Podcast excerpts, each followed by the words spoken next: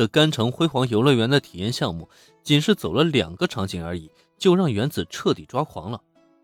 可反观千头五十铃呢，他却依旧表情淡定，继续担任着导游的职责，带领大家一起来到下一站松松饼糖果屋。来到这里，林恩突然想起来，这里虽然是叫松松饼糖果屋，可实际上却是个超高难度的射击体验馆。而且这个项目的负责人的形象还跟原著同作者的另外一部作品有联动。话说，这既然是个综漫的世界，林恩有没有机会遇见里面的人物，甚至去亲手驾驶大型机甲呢？毕竟要知道，机甲那才是只属于男人的浪漫。好吧，关于这一点呢，其实是有些想多了。虽然这个世界的科技水平不低。但却还没有发达到研发出大型机甲的程度，至少穿越到这个世界半个多月了，林恩就没听说过有任何相关的消息，所以萝卜片里的角色呢，他应该不用太期待了。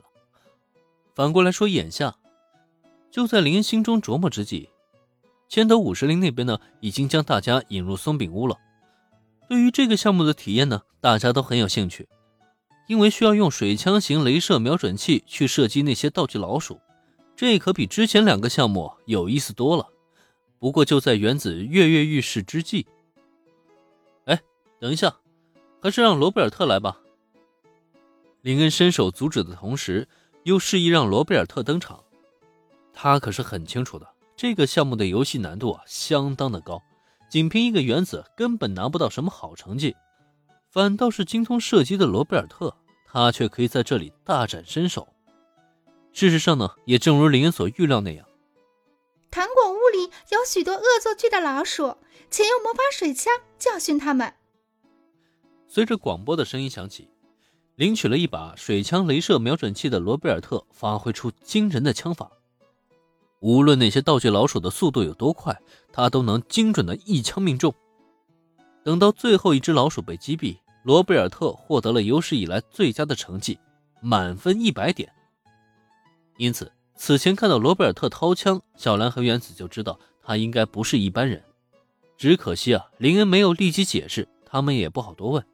可现在看到如此精彩的个人表演，原子是立即露出了崇拜的目光。刚刚那些老鼠的速度简直让他眼花缭乱，可结果呢，却没有一只能够逃过罗贝尔特的一击毙命。这可真是太厉害了，百发百中的神枪手啊！确实。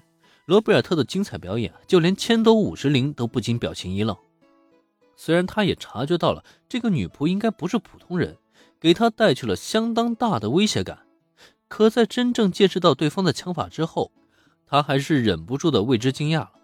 但惊讶过后，千斗五十铃却很快恢复了平静。按照项目的环节设置，这里本应该抛出鲜花庆祝新纪录的诞生，但是因为游乐园的资金有限。所以这一环节被取消了。现在，请随我一起领取大奖吧。这应该怎么说呢？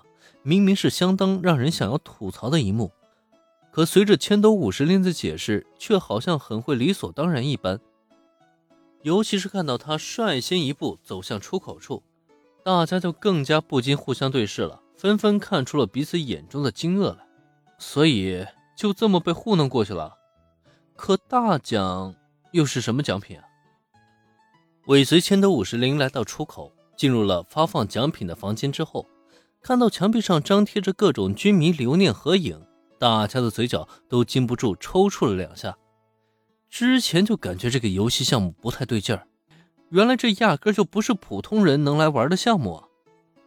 就在大家无语之际，一个戴着蝴蝶结和绿色圆顶帽的橘色老鼠吉祥物，是踏着小短腿。出现在大家面前了。这个老鼠吉祥物出现之后，朝大家点头示意，并且发出了挺可爱的声音来，就连小兰都禁不住夸赞了一声：“好可爱啊！”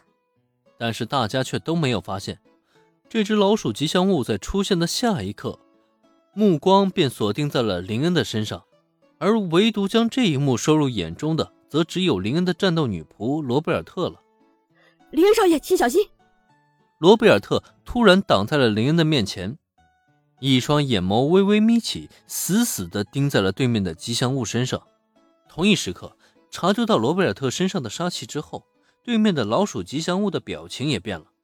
就见他非常人性化的皱起了眉头，一双挺大的眼睛同样是回瞪起了罗贝尔特，就像此前校门口的两女持枪对峙一般。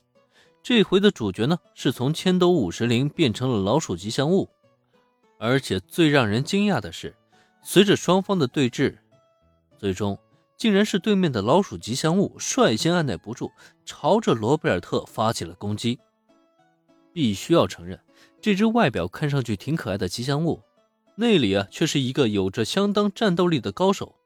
哪怕吉祥物的身体看着很臃肿，但动起手来却丝毫没有拖沓。只可惜啊，就算这只老鼠吉祥物再强，也终究强不过佛罗伦萨的猎犬啊！